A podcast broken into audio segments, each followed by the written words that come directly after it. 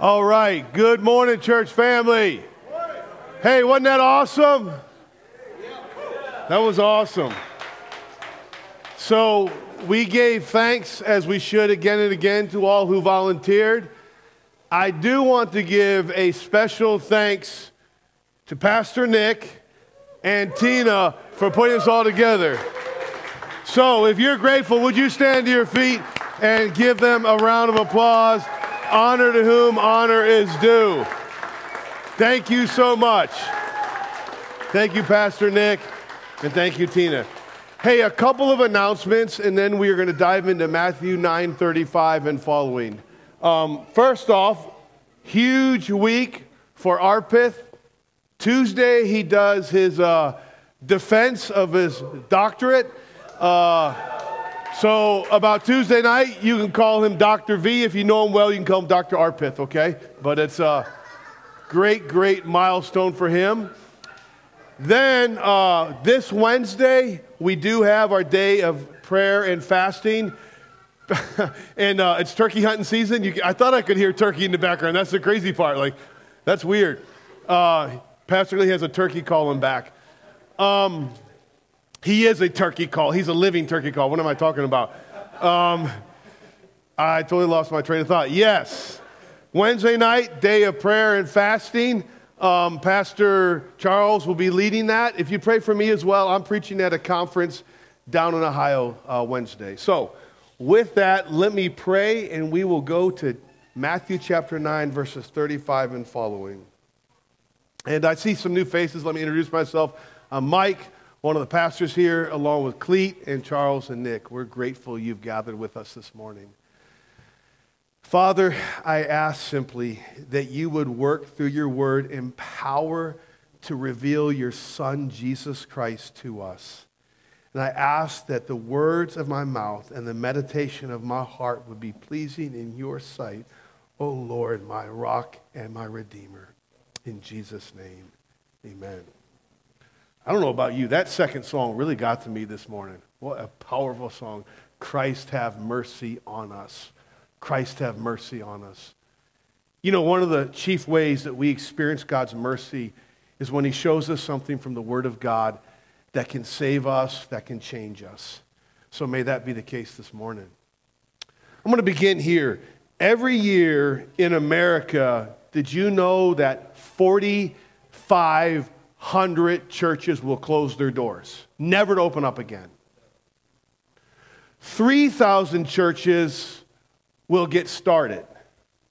So that's a deficit. You don't need to be a mathematician for this. Of 1,500 churches we're losing every year in America, though the population grows.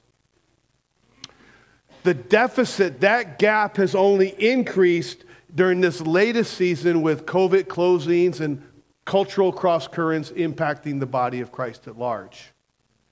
Canada, our neighbors to the north, for them that deficit is even greater. And many people think we are following in that same direction as we become more progressive like them. What's more, some people say we are going to be like Britain is today. If you were to travel to the UK, you will invariably find a former church building that's ter- been turned into a pub or a club or a bar or a mosque or a coffee shop. And even here around the corner, there is a coffee shop that was once a church building. You guys know where I'm talking about. And I have to admit, I feel a little bit uneasy when I go in there for that reason. And even among churches that have continued to exist, it is simply true that many have departed from previous theological moorings and previous theological emphases. And going back to the church plant thing, did you know that within a few years, three to four out of every 10 church plants will not exist? And within eight years, the majority of them will have been shut down. So I know that kind of all sounds dire, right? But I'm trying to frame this question. The question is this what will empower us? What will enable us, the church at large, to, to survive? And not just survive, but thrive. And whether you're in survival mode or thriving mode, above all things, to remain faithful as long as Jesus gives us light? And the answer is the one I just spoke. We have to look to the one who said, I will build my church. We got to look to him. And we need to look to him as he is revealed in the Word of God. Not the paper mache Jesus, not the wax nose Jesus, but the Jesus of Scripture, the living Lord Jesus Christ. In other words, we have to look to him who, Ephesians 1 tells us, purchased the church and tells us he is the head over all things to the church. So this morning, we're going to jump back after taking a bit of a break from the Gospel of Matthew, our series, and we're entering a new section called the King's Commission. And the title of this section is also the title of this message. We're going to look at the King's Commission and how it might impact us. And we're going to walk this text really plainly. All of us can follow this morning. Because we're going to see, first of all, what Jesus said. Then, second of all, we're going to see, well, what Jesus felt. Third of all, what Jesus, no, what Jesus did, I'm sorry, what he felt, what he said, and then finally, this is a really cool point we'll close with who Jesus sent. So, diving in, let's first of all look at what Jesus did. Chapter 9, verse 35 reads, And Jesus went throughout all the cities and villages, teaching in their synagogues and proclaiming the gospel of the kingdom and healing every disease and every affliction. Now, hold your space there and go back to chapter 4, verse 19, verse 23. And if you don't have a Bible, just listen to this verse I'm going to read and compare to the one that I just read. He, Jesus, went throughout all Galilee teaching in their synagogues and proclaiming the gospel of the kingdom and healing every disease and every affliction among the people. Now, you notice very quickly, right? Verse, this verse from chapter 4, verse 23, and chapter 9, verse 35, they're almost a mirror image of each other, right? In other words, what we read in chapter 9, verse 35, Jesus has been doing for quite a while through the region of Galilee. Uh, Josephus, the ancient historian, tells us that, that, that Old Galilee was a region about 40 miles by 70 miles, so about 280 square miles. He estimates that it was highly populated. Three million people lived there because it was a highly fertile growing region. A lot of people went there to do farming. They had cities, as we see, probably about 200 cities and villages. Cities were large populaces that had walls, villages did not. And Jesus spent months if not over a year, systematically going through village to village, city to city, doing what this verse describes. So, what did he do then in this highly populated area? Number one, you just saw it, he went teaching in their synagogues. A synagogue was a Jewish place of worship, okay? Now, probably some of these thriving cities had many many synagogues because it only took 10 men in order to have a synagogue. So, invariably, many cities had tons of synagogues. Many villages had tons of synagogues, uh, tons of them. Now, imagine, just imagine here, imagine here, somebody walking in here and saying, Hey, I got the sermon this morning, and standing up here and preaching. Probably wouldn't happen. So, how did it happen then? Well, because there was a custom in which if you were a Jewish rabbi, you could go into a synagogue, have a portion of the scroll read of the Old Testament, then you would explain it, and then you would apply it, and then you would sit down. And what is absolutely insightful and fascinating is in Luke chapter 4, Jesus came to Nazareth, where he was raised and brought up. He went, as it says, was his custom, into the synagogue on the Sabbath day. He took the scroll of the prophet Isaiah. He unscrolled to the place which we would know as Isaiah 61, verses 1 and 2, I believe. And he said this, quoting Isaiah 61 The Spirit of the Lord is upon me, because he has anointed me to preach the gospel to the poor. He has anointed me to proclaim liberty to the captives, the recovering of sight to the blind, and set at liberty those who are oppressed. And then it says, this is weighty stuff. He rolled up the scroll, he gave it back to the attendant, and they knew something weighty was going on because the text says, then all his eyes were fixed on him. And he said, Today, this scripture is fulfilled in your hearing. What was Jesus saying when he did that, when he went into the synagogue? I'm the point of the Old Testament, right? I'm the one the Old Testament pointed to. So, first of all, he had a ministry of teaching or instruction, focusing how he is the fulfillment of the Old Covenant promises. Y'all with me? Second of all, it says proclaiming the gospel of the kingdom. He had a ministry of teaching and instruction, he had a ministry of proclamation of evangelism. He would do that again in the synagogues, but as we know from the Gospels, he would do that in street corners and fields and the coastline and hilltops and everywhere else. And he would preach about the kingdom of God and the king who had arrived in him, what he, the king, would do, his death, burial, and resurrection to bring people into God's kingdom, and then what life in the kingdom would look like once you have received the king. It was, second of all, then, a ministry, as I say, of proclamation or evangelism. Now, what does ministry one and ministry two have in common? They're both they're both verbal, right? They're both words, right? Now we get to the third ministry, where he says, and healing every disease and every affliction. Now, we just jumped out about a month ago of, of the series uh, through the Gospel of Matthew. It was a section called The King's Power. What kind of healings did we see then? Well, did we not see a leper made clear, clean? One who said, Unclean, unclean, don't come near me. People could come near him because Jesus touched him and cleansed him of his Hansen's disease. Did we not see uh, a centurion who had a paralyzed servant? And that, that, that centurion, that company commander, had such faith in Christ, he said, You don't even need to come to him, just say the word and he'll be healed. And boom, the man gets up from his paralysis. He gets up. Or how about this? You remember Peter's mother in law, sick with fever? Jesus heals her.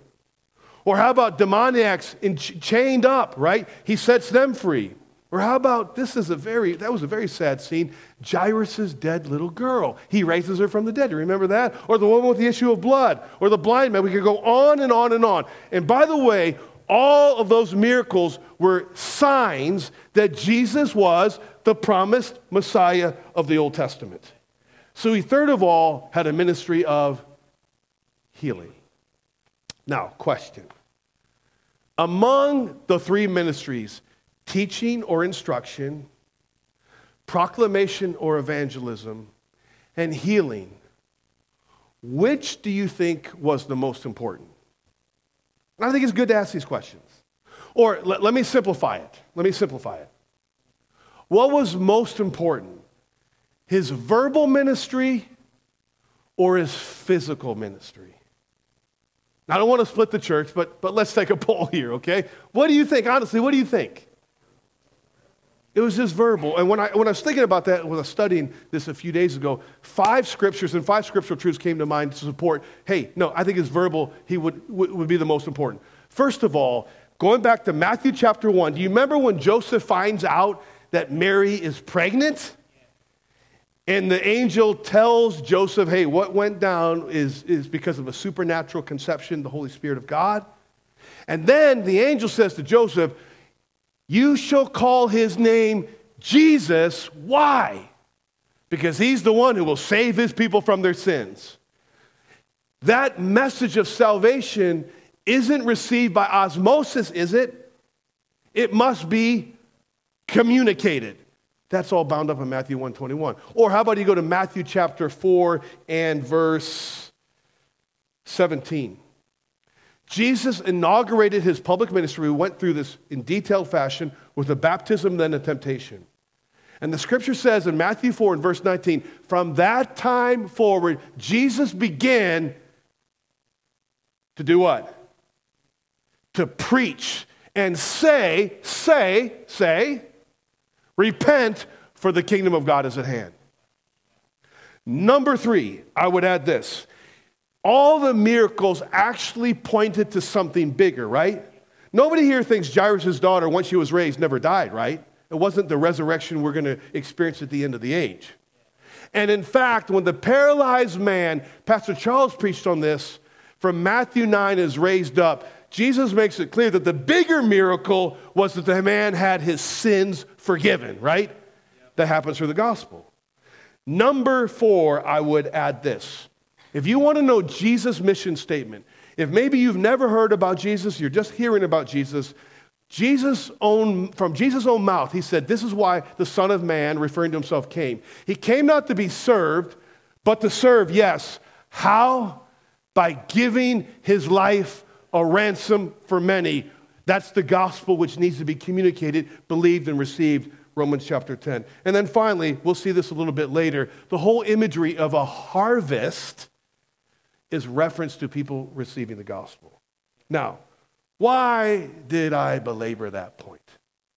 I don't, don't, don't, go sideways on this. I do not at all mean to indicate that we should not care about the physical. I'm not saying that, okay? We see this in Scripture, do we not? When we pray for the sick, when we provide meals for people who need meals, when we stand up for the unborn, when we, when we step in the way for the underprivileged and serve them, and all of that, all of those are valid necessary, good, biblical reflections of Jesus Christ. So then, why are you making this point? Here's the reason. We're going to see the next verse, and we're almost to point two. Jesus was moved by compassion. Now, when we hear of Jesus' compassion, what's the first thing we typically think of? Verbal ministry or physical ministry? Let's be honest. What do we usually think of? We call them, you know, compassion ministry, and usually what we mean, that's code for physical help. And yet, what we're going to see is compassion is what actually led the primacy of his verbal ministry. And I want us to begin to make that connection because a compassionate person is going to tell people about Jesus Christ. I heard a layman preach on this text, and he said, This is so powerful. When I, just speaking of himself, so let's put ourselves in his shoes, when I am not concerned with telling someone else about Jesus, think about people that you know from your circles of your life, work, hobbies, neighborhood. When I am not concerned to tell somebody about Jesus Christ, it's like I'm saying, hmm, you can go to hell for all I care. That's really what we're saying, right? And so when we don't get that compassion is to be the driver behind proclaiming the gospel, we'll either not proclaim the gospel or we'll not do it in a very loving way, and there's the capacity for do that, right? Or we'll think, oh, we do a bunch of physical ministry, that's being compassionate. Oh, you can go to hell though. So, I'm just trying to make the point. The king's mission is not primarily, I'm, I'm sorry, let me put it this way, is not solely or primarily verbal, but it is ultimately verbal. Does that make sense? We see that modeled in the life of Jesus. Now, number two, let's look at what Jesus felt. Verse 36. Verse 36. When he saw the crowds, he had what for them? compassion for them because they were harassed and helpless like sheep without a shepherd. As I read this verse, I don't think this verse is saying that suddenly, out of the blue, Jesus saw a crowd and like, whoa, I feel compassion in my heart. I think all, all those months he was going through Galilee, chapter 4, verse 23, chapter 9, verse 35, each and every time he interacted with a crowd, what do you think he felt? he felt compassion. That's what motivated him. Now, I don't know about you. That's pretty doggone convicting for me. What about? What about you? you? Do you feel compassion when you look at the masses, when you look at people? Now, I, there are times, candidly, I, I can feel a deep compassion. But there are other times, compassion is decidedly what I'm not feeling when I look at a crowd. Oh, I can feel indifference. I can feel temptation. I can feel irritation because of being inconvenienced, but a lot of times I don't feel compassion. What about you? See, compassion is what Jesus felt when he saw the crowd. Now, I want, to, I give you a Greek word. It actually sounds German, but it's not. And I want you to say it with me, even if you spit everywhere. We're past COVID, so you can spit everywhere just fine, okay? Splach nitzomai. Say that. Oh, come on from your gut. Splach nitzomai. Splach nitzomai. that felt good to hear you say that. That's from the Greek word splachnas, which means guts. Literally, it means your intestines, your bowels. When the scripture says Jesus felt splach nitzomai, it's saying he was feeling this down in the pit of his stomach. We use that kind of language, don't we? You might say negatively, I hate that person with all my guts. Or you might receive bad news. You're not trying to say you have a stomach virus, but you say, it just makes me sick to the stomach. And we literally are. We feel that way, right? Yeah. Or you tell somebody, I love you with all of my heart. It's the same concept. Jesus Christ knew what it was to feel something deep within compassion. You know what that feels like, right? And here, what we're being told is the Lord of glory deeply felt compassion over the masses as he looked at them in the pit of his stomach. And why? The, script, the text goes on to say, because, because they were harassed and helpless like sheep without a shepherd. Now that seems pretty self explanatory harassed and helpless like sheep without a shepherd, right? You think of, he's making an analogy. People, lost people, are like sheep, vulnerable to predators, and stubborn and stupid like we all are naturally since the fall. Stupid in the sense of, no, God, I will do it my way, right? But there's even more going on here, and that's why I had us read Ezekiel 34 a little while ago. You ever have a friend or family member watching, uh, say, a Netflix series, and it looks like they're really enjoying it, so you dive in, say, season four, and you watch an episode in season four. You can, you can get something out of that episode, right? It can kind of stand alone usually, but unlike your friend who's been watching the whole series, you, there's probably some bigger storylines you're missing. Hey? You, you understand what I'm saying? And so we can, we can understand this in its own right. Yeah, like sheep, harassed, helpless, vulnerable to predators. But there's something bigger going on. And the old, the early church readers, specifically those of a Jewish background exposed to the Torah and the, and the Jewish writings, would have thought of this.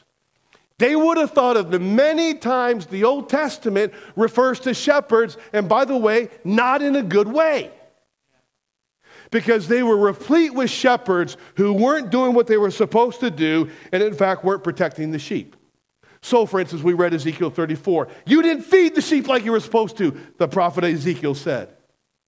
Well, the sick you did not heal, the injured you didn't bind up, the strain you didn't bring back, and the lost you didn't go after. And the language of here really is tapping right into that because the word that is translated harassed literally has reference to butchering flesh, being flayed open. And the word translated helpless means thrown down. Do you know Jesus spent a few breaths in his earthly ministry calling out religious leaders for not leading in the truth and not teaching the truth, wait till we get to Matthew 23, the seven woes of Jesus. You probably won't find them on Christian coffee cups and calendars and t shirts, but it's there. In Matthew 15 15, Jesus said, You are the blind leading the blind. You remember that? We'll get there in a few weeks. That doesn't, by the way, mean that the masses are innocent, they are yet blind. But the point is, Jesus was leading them into deeper, uh, not Jesus, rather, the false teachers who purported to speak for Jesus, but they really don't, were leading blind people into deeper darkness. Does that make sense? Which is why we care about the teaching of God's word accurately, appropriately. Whether it's from pulpits or podcasts, or lunchtime conversations or news or movies, social media, right? I was sharing with the men in the men's meeting when Pastor Cleet gave us the time to share and give some, some, some, some feedback. I was listening to 97.1, the ticket, uh, the other day. And, in, in the, I, was, uh, I was going somewhere in the morning. And the lady uh, and the guy who were leading that the morning slot were encouraging, exhorting the wisdom for people prospectively getting married of living together for a while to see if it would work. Which, by the way, the stats say doesn't really do much except mess things up. But I'm listening to a talk show, a sports talk show. I don't expect you to say, open your Bibles to Galatians chapter 1. I get that. But they were trying to teach people a certain way, right? A worldview. Are you aware of that? We should be angry. We should be angry at false teaching because it, it just leads people further into darkness and depravity and lets them be eternally slaughtered by lies. That's what Jesus is getting at. But, but let me close this, this, this second point real quick. The question I, I want to ask every one of us here, I've asked myself this week, is how do you feel when you look at people, when you look at the masses? How do you feel?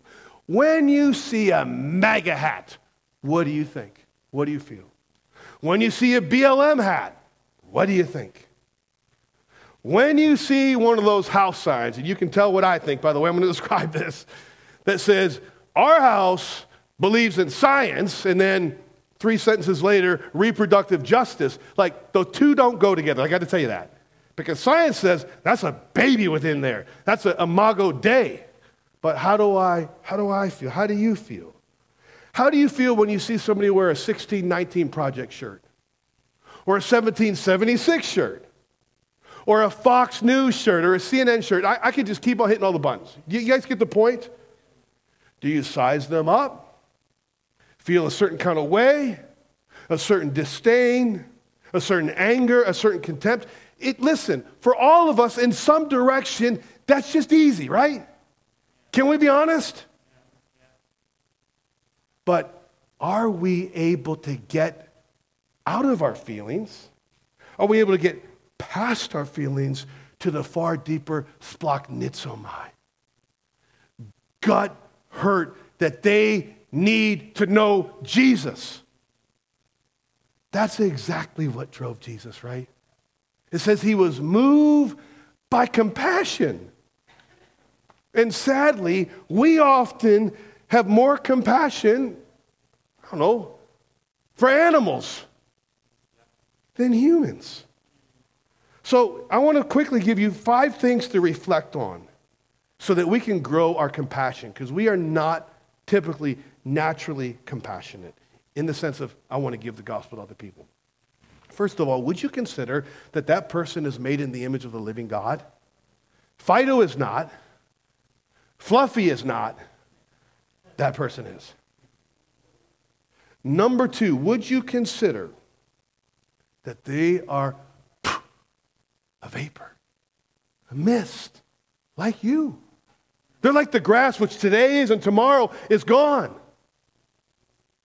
their temporality. Consider that. Number three, would you consider that they are going to live somewhere forever?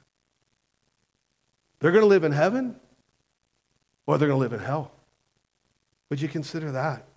Would you consider, fourth of all, they need someone to warn them and tell them the good news of a God who mercifully sent his son, just like somebody did with you. And fifth of all, would you just think of the humility of Jesus Christ? Say, I don't want to talk to them. They've done me wrong or whatever. Like, man, again, the Wednesday night men's meeting, Ryan shared, something so powerfully. Where are you, Ryan? Like, he talked about Jesus Christ, eternal Son of God, the Father, the Son, and Spirit, three and one, one and three, eternal fellowship, eternal existence, all of that, being worshiped by the highest echelon of angelic beings.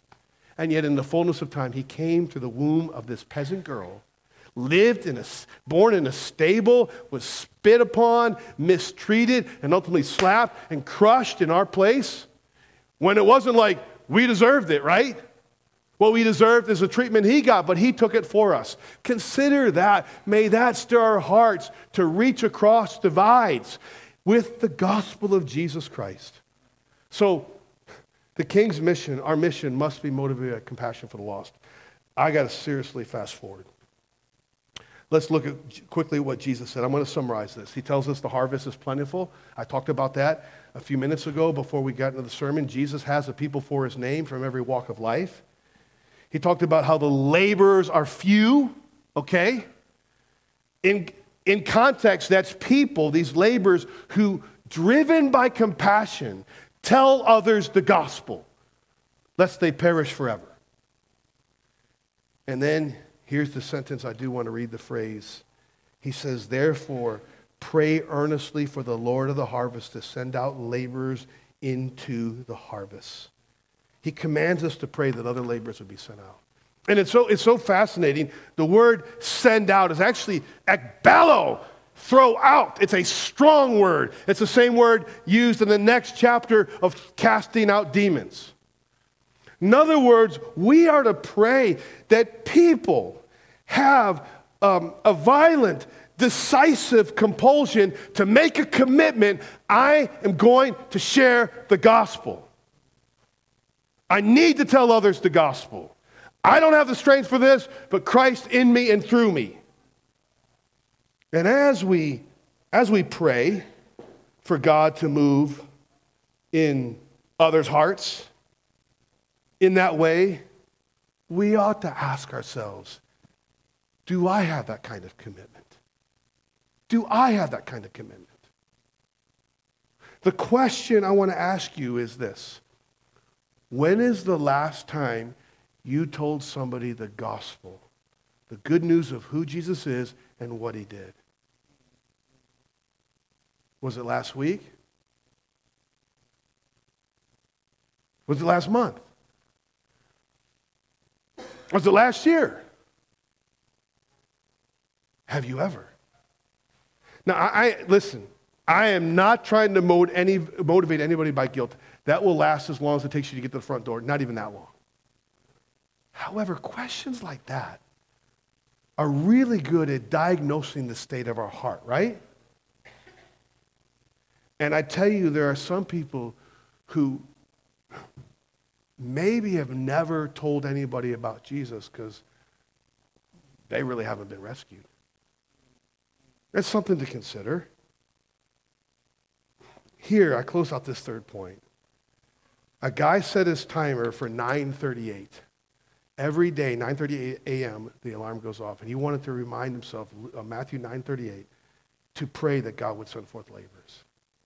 And, and church, if, if we're going to be serious about this matter of evangelism, we've got to be serious about prayer. We really do. We really do. We really do. I don't have time to tell you the full story, but Jeremiah Lanphier, just a businessman, New York, 1850s, 1860s, burdened for the state of the church and the lack of conversion and the lack of concern for loss and all of that. So he posted in the uh, window of his shop a prayer meeting.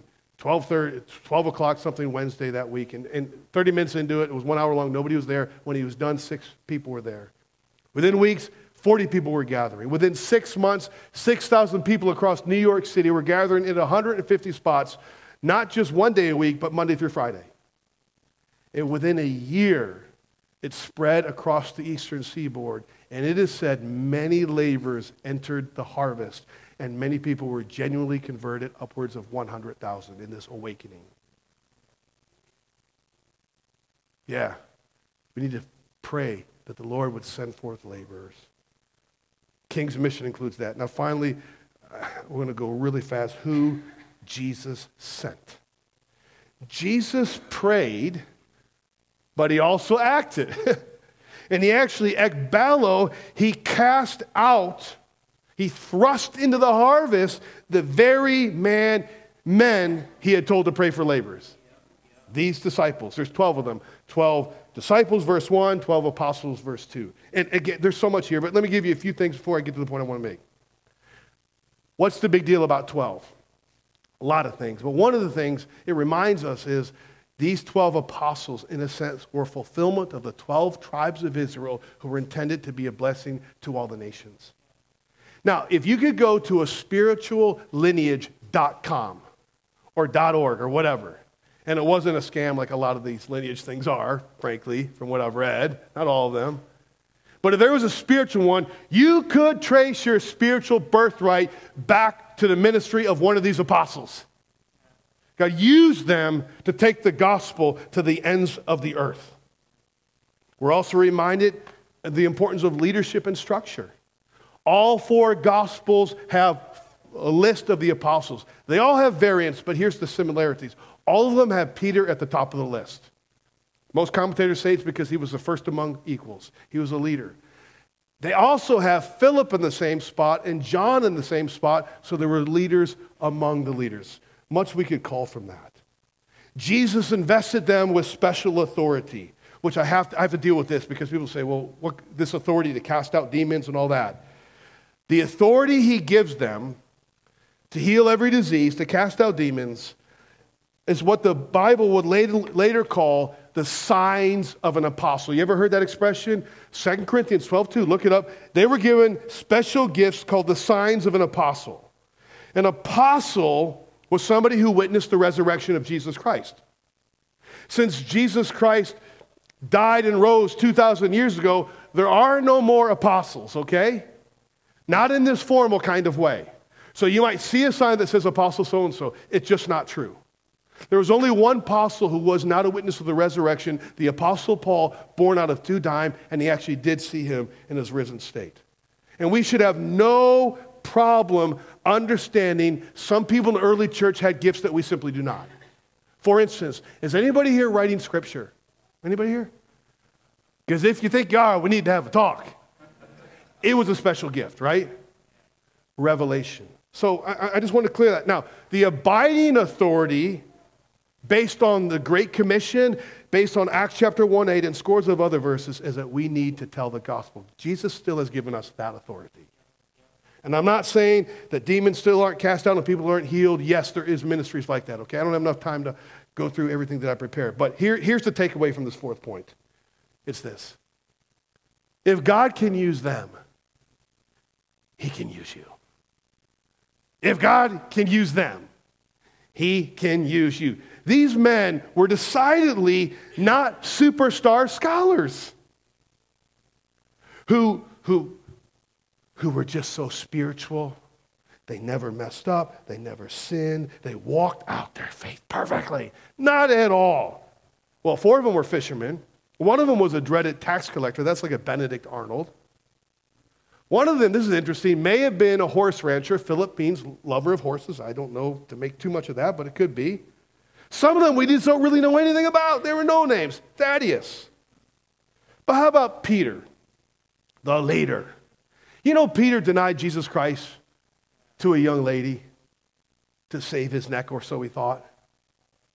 Do you know that at one time he succumbed to the sins of fear of man and ethnic partiality in the book of Galatians? Paul actually has to get in his face. He's the leader.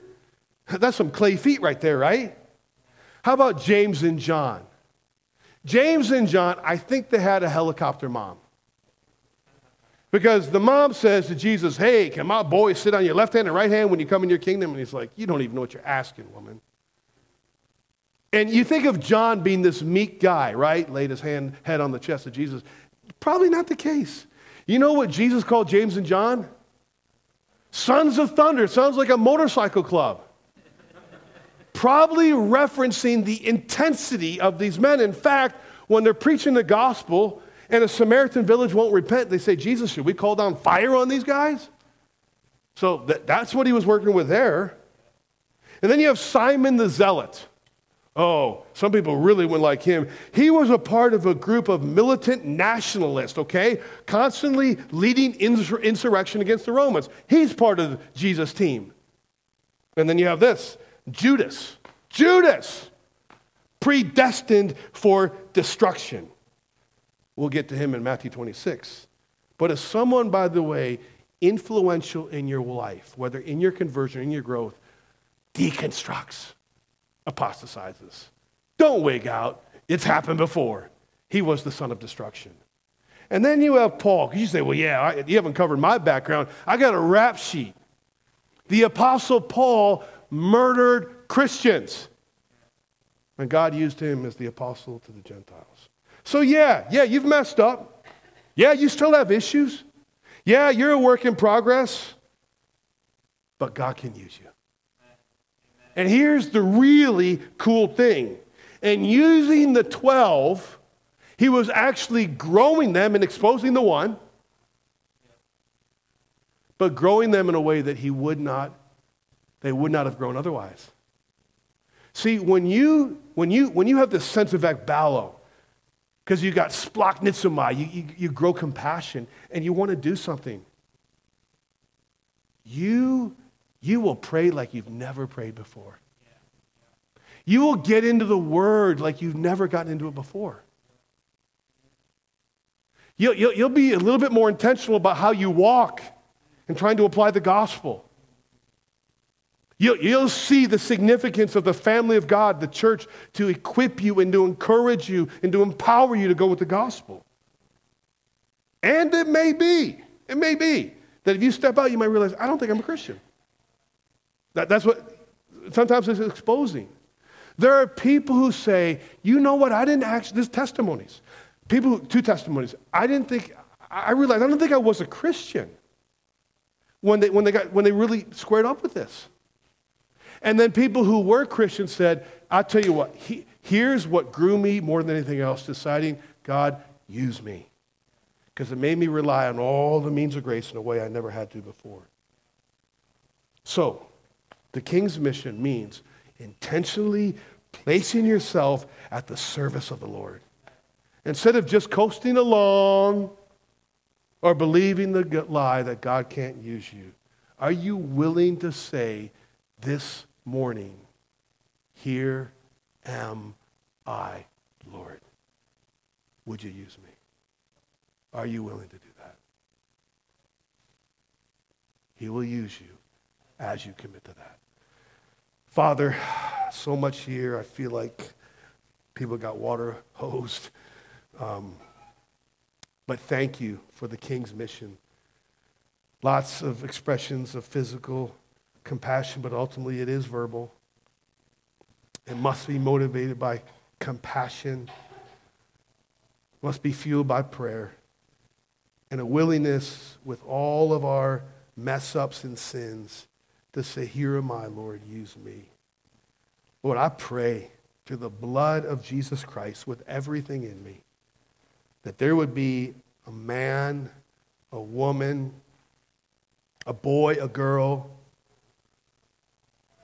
upon whom this truth would really land. That there would be a sense within the heart of that person I need to care about the lost. If I'm part of the king's kids, I need to get with the king's commission. And Father, I ask that you would remind them that you use broken vessels so that it's clear that the excellency of the power belongs to you, not to us. Lord, would you stir up your people to say, Here am I, Lord, use me. And I pray for anybody here today who has never repented of their sin and trusted in Jesus Christ.